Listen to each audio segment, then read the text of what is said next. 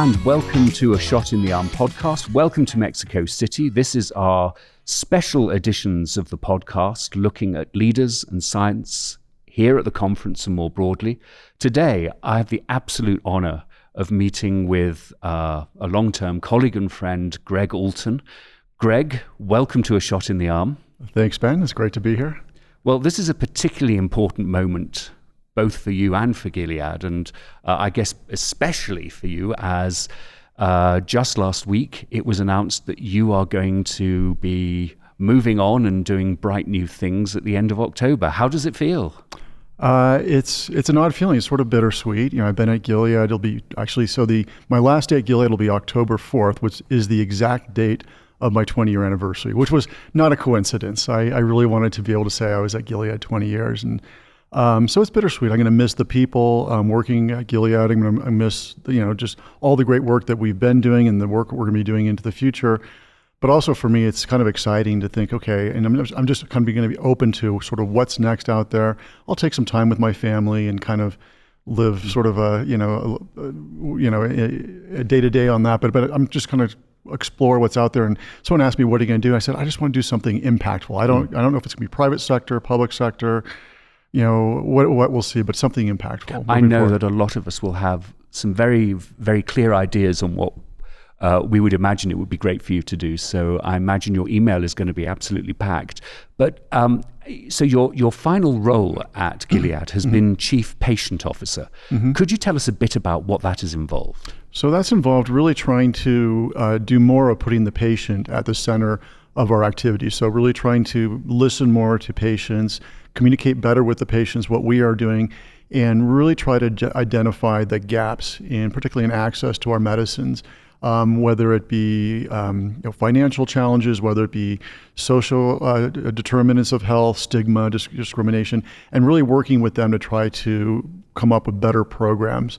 Uh, so that you know the, the, benefits of our products can reach those patients, but also go beyond that as well. So that's that's included the access programs. It's included community relations and some of the um, the philanthropic work as well. So it's, it's been a very interesting bucket of things that that that you know you've been overseeing. Yeah, including medical affairs, everything. So really, kind of rallying everybody together, and we've you know developed some common uh, programs um, such as the Compass program or, or the uh, will be you know a number of other programs to address disparities in health, but really rallying all those functions together. And um, so it's been a really exciting um, time.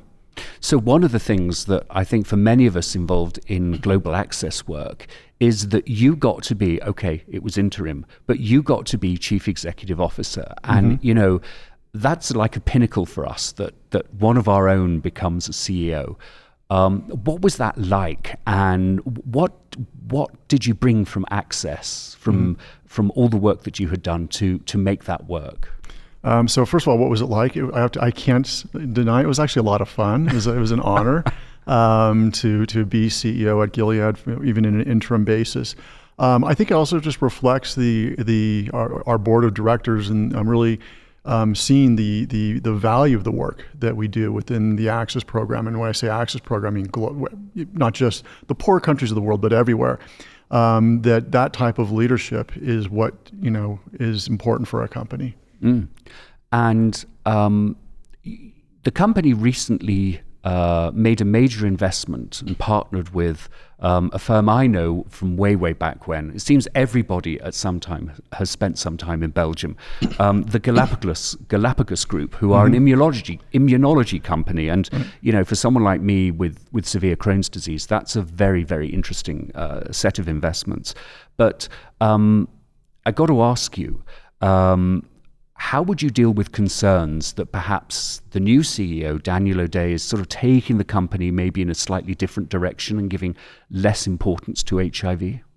So I don't think he's giving less importance to HIV. And if you look at the Galapagos deal, this is really expanding our research at Gilead, really not related to what we're doing to providing access. And he is absolutely committed to to access. He didn't. He, he wanted me to stay, and he was very adamant about that. Um, so my job of, over the next several months is really positioning um, our program, our access program in particular, but also all the elements of the Chief Patient Officer organization to continue the great work we're, we're doing. And if you if you listen to you know speaking to Dan, he does not believe that our access program stops with antivirals. He wants that to continue with oncology, with inflammation, assuming we have the right drugs for those um, to to do the same type of work. And we'll have to modify the program to do that. But no, this is a commitment that moves forward. And I'm with the team here today, and they're all um, sad to see me leave, but also really ambitious about the future. Yeah. Do you think? Do you think there's going to be a continued market for HIV medicines? Um, a conversation I had in the hallway, um, and it was a bit of a, a, bit of a downer conversation, was that well, you know, we're at the point where things are good enough, and you know, policymakers and funders are going to be satisfied with that, and so that will disincentivize uh, research, exciting research that's happening here. Have you seen that? Um, I think I've, I've, I've, heard that concern. I don't agree with it. I think at the end of the day, patients and healthcare providers are going to ensure that we continue to push forward. And, and as we develop better medicines, they, they bring those in. A good example is Mexico. Mexico, um, rec- recently, there was a sort of a real up, upsurge among the medical community to demand the latest medicines, the integrase inhibitors, and those and that's going to be happening here in Mexico. So you know, and here we are um, in Mexico. But I think if you look at what Gilead's doing with our capsid inhibitor, um, looking at long acting, looking at um, you know some of the you know, people who have resistant viruses, so we're still developing products that are meeting unmet medical needs, and we do believe that those will be adopted. There still is room for improvement. Um, and while I've got you and we're talking about this, you mentioned resistance. It mm. wasn't something in last night's episode we were able to get to, but um, I, have been sort of quietly anxious about the emergence of particularly NNRTI resistance mm-hmm. um, across Africa. Um, and of course, we have the WHO uh, working group on resistance. How has resistance, or how, how is a concern about resistance um, affecting the thinking of Gilead scientists? So we, we have a program, well, we have we have a molecule that we're that it's in development right now for resistant virus. And remember, resistance doesn't just occur in Africa. You have we have resistance in the United States, particularly people who are older, been living with HIV for a long time, maybe didn't have the advantage of the single tablet regimens early on that we have today. It's not a big number of patients. It's not a huge commercial opportunity, but these are people. And so we do have programs to develop medicines to address those needs. And then we need to also look at places like Africa where you, you know, everywhere you visit in Africa, you can hear stories about, you know, again, early on there were some of these sort of substandard regimens that people, you know, benefited from, but also then, you know, then they now live with a resistance. So we do have this need out there. We need to you know, always remember that th- those people are out there, and we always need to drive the science towards that and the policy towards that as well. Part of your role over these these last uh, decades has been to be the face of Gilead. Um, and then that therefore means you've had to take the flak for mm-hmm, mm-hmm. for Gilead. And I'm I'm thinking now of the extraordinary, massive donation that the company has just made um, of Truvada in the United States for for people who can't have access to it.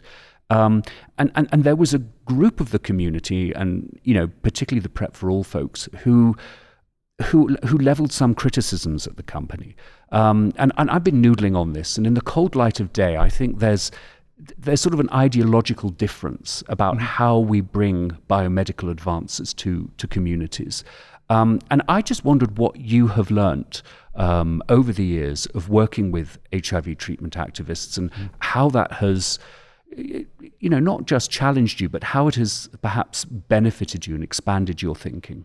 Well, I think that, that if you look at what happened with the HIV, the, the Truvada donation for PrEP for, to the, the CDC United States, and the there was the PrEP for All or Break the Patent campaign um, had launched some criticisms about that. But this is no different than we had criticism when we launched our licensing program, uh, the Indian license, from day one, and in every version of it, we've had criticism. We can't let that change, you know, what we do. So we actually truly believe that our licensing program benefits millions of patients. We truly believe that the donation um, to the CDC will actually mean more people having access to PrEP. And we can't let that criticism change our views. And um, it's going to be there. I think that there are philosophical differences, and they mostly revolve around intellectual property. They revolve around groups out there that want to break the intellectual property and see the good things we do, sort of taking some of their thunder away in terms of criticizing us. Um, but look, we're not trying to do these programs to you know, to stop criticism. Um, so we, we, just have to continue doing them. Yeah, and and and again, um, going back to the you, you, know your role as interim CEO, to have someone uh, you know, who has understood the importance of community relations, who's lived that mm-hmm. to be the CEO, I, I, I, think is a major, major achievement for the for the industry. And yeah, I just sorry, you also have to remember that for every loud voice out there criticizing us, there's probably a hundred who are applauding us. So well, yeah. we, have, we have a lot of uh, people out there that are really pleased with the work we're doing. Yeah, absolutely. And I, I, I, I confess I'm one of them, particularly around the partnership models, which is, is, is, sort of where I wanted to go next. I mean, I, I, I back in the early 2000s, when Gilead um, began this process of providing uh, licenses and entering into tech transfer agreements with, comp- uh, with largely Indian companies, I, I, think many of us weren't certain how this was going to work and how this was going to be sustainable. Um, and yet, here we are. You know, at the end of the second decade of the of the 21st century, and this is straightforward business practice. I got to ask you: Did you know this was going to work, or did you think, "Oh, we, you know, let's just try it and see"? So it's it's probably a little bit of both. I mean, I, we had a lot of confidence this, this would work because at the time we launched the, the, the licensing program, the Indian companies were doing very good work in, in Africa. So we just thought, hey, if, and we, we went to India, we met with them, and they were very excited to work with us. So we really had the hypothesis that, that if we created a truly generic marketplace where they can manufacture our products, set their own prices, we're not interfering with their manufacturing processes or their quality controls, really let them do what they do best we really did believe that this would work. There was a, there were some people that were worried about diversion or quality or you know would they really be able to drive the prices down. But it was a hypothesis, yes, but with with based on a lot of thinking and a lot of analysis, and sure enough, it works. Yeah, absolutely. And and and I think what one of the things it has been able to do is help um, build up the emerging middle income countries, and so you you you are able to um, and, and this will be an interesting next phase, I, I, I, guess, for your successors to look at how to move from access markets to to commercial markets. Mm-hmm. But but in principle, this is a great thing. This is exactly what we wanted to see happen. Absolutely. So that that's that is where things have already sort of moved in that in that area, and where I think the work we're doing in middle income markets is is fantastic right now. So I, I just wanted to look at the partnership model perhaps slightly broader and how it mm-hmm. impacts healthcare and what the lessons learnt uh, could be that, that, that you might apply. I mean, as you know, I'm a an old stick in the mud um, uh, British Labour Party cradle to grave mm-hmm. National Health Service person, and I accept, I come to accept that the private sector does have a role.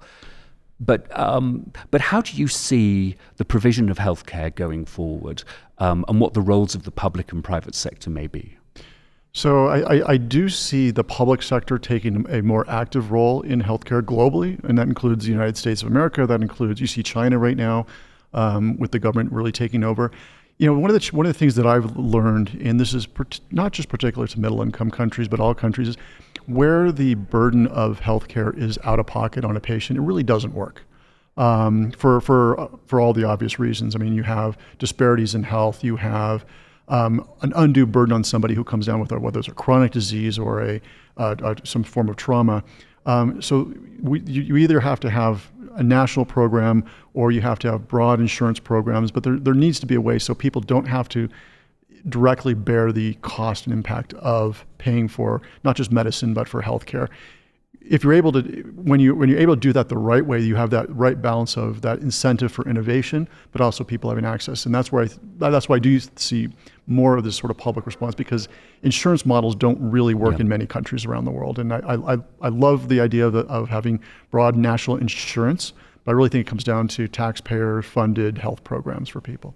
Yeah, well, I'm uh, uh, of course totally with you, and I I think one of the interesting things that we're all looking at is how we try and work with um, the emerging working class mm-hmm. um, in in in many countries around the world uh, to begin saving for uh, wellness rather than having to, you know, get make emergency investments in medical crises that, mm-hmm. that can um, you know financially destabilize the entire families so so that's I, I, think one of the things. Again it's very interesting that a biopharmaceutical company is interested in that as well. Yeah no we do need to focus on making people healthy not making them healthy when they're sick. One of the other questions. Keeping people healthy. Yeah keeping people healthy. Keeping people healthy. do you know you and I were in a prep preparation meeting I think 10 years ago maybe at a conference like this and um, you know I've had these concerns over the years of of you know using the same compounds for prevention as we do for treatment. And I, I made, I confess, one of my slightly foolish rant comments on the floor saying that we needed to do what was right for the drugs.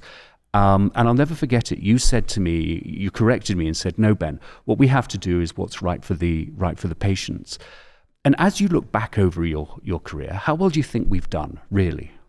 on PrEP in particular or overall? Overall. Oh, I, I, so you have to, you know, Ben, I'm a, I'm a really positive person. So for me, the glass is actually more than half full all yeah. the time. But um, no, I think we've done, like, we need to be proud of what we've done. If you go back to, you know, when I started at Gilead, you know, the, the state of HIV was it's so far away from where we are today. I mean, the ability to reach patients in Africa, the quality of the medicine we have, prevention um, is is in its early stages right now, I'd say, but we've come a long way on PrEP.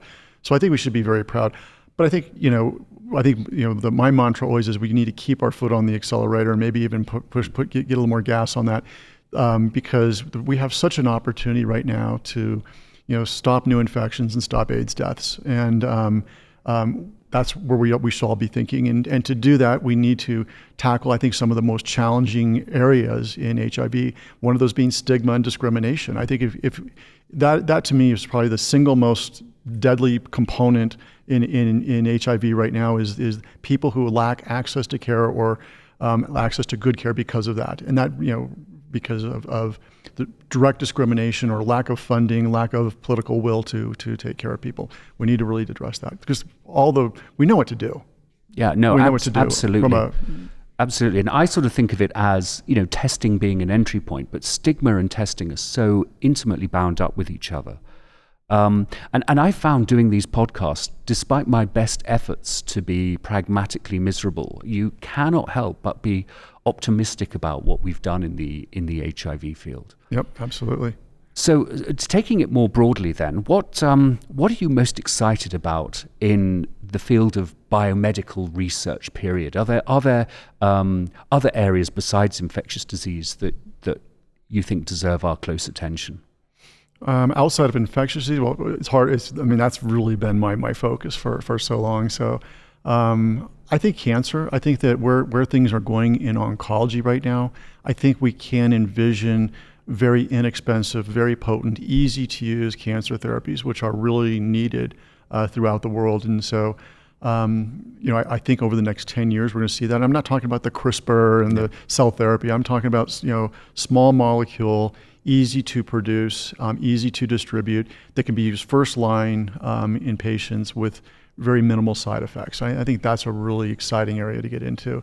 Um, I think that's that's to me that's that's a very interesting new area. And again, I love the way that you come at this primarily from an access perspective. Um, well, that's where the big needs are. Yeah. I mean, I think that there's big needs everywhere, but I think if to, for me, when I say when I, my next my next job or whatever, I want to do something impactful that's where the impact is. That's where the, the greatest needs are.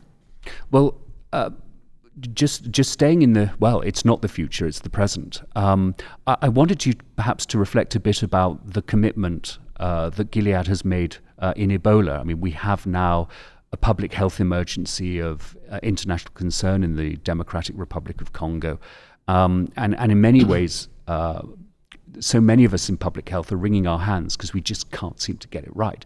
But Gilead has taken a different approach in the research. Mm-hmm. Instead of looking at vaccines, you've been looking at treatment. Mm-hmm. And I wondered if you could tell us where you are with that and, and, what your thoughts are for the future. Yeah, so so just a little history on this. So when when the first sort of Ebola crisis came around, um, we as as well as many other companies screened our antiviral libraries to see if we had any um, compounds that would actually be good at targeting the Ebola virus. And we, we came up with, with, a, with a compound that it actually targets Ebola, SARS, MERS, a number of other um, uh, uh, emerging viruses.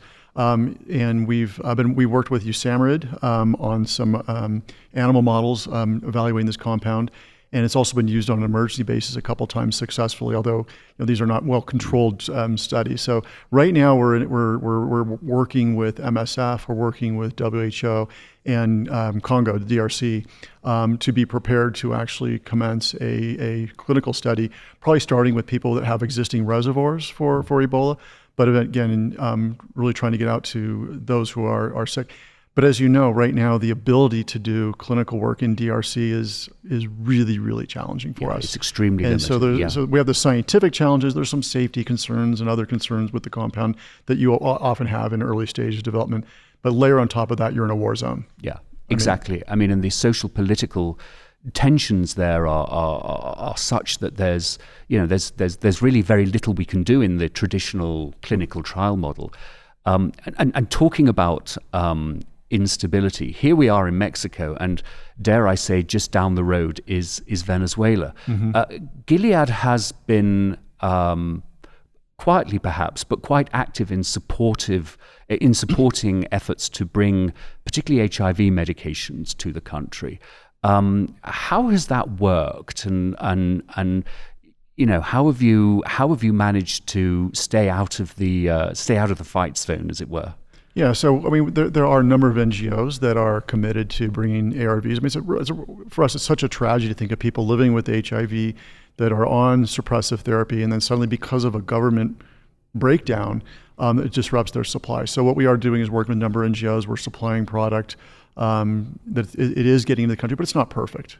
You know, this is not a perfect situation, but we're, I guess, we're doing what we can in supplying um, funding as well. Yeah, absolutely. Well, Gregg, I, I, I wanted at the end of this chat to, to to touch on something perhaps more personal, and it's not something that I think many of us routinely know about you, um, but it's your Native American heritage. Um, you keep it private and uh, completely understand that, but but you and your family are, are very committed to addressing. Uh, particularly the health issues of the Native American populations in the United States. I see that that's that's very important to you. And uh, but perhaps could you tell us the ways in which your uh, Native American soul, if you like, has helped you, has driven you professionally and personally?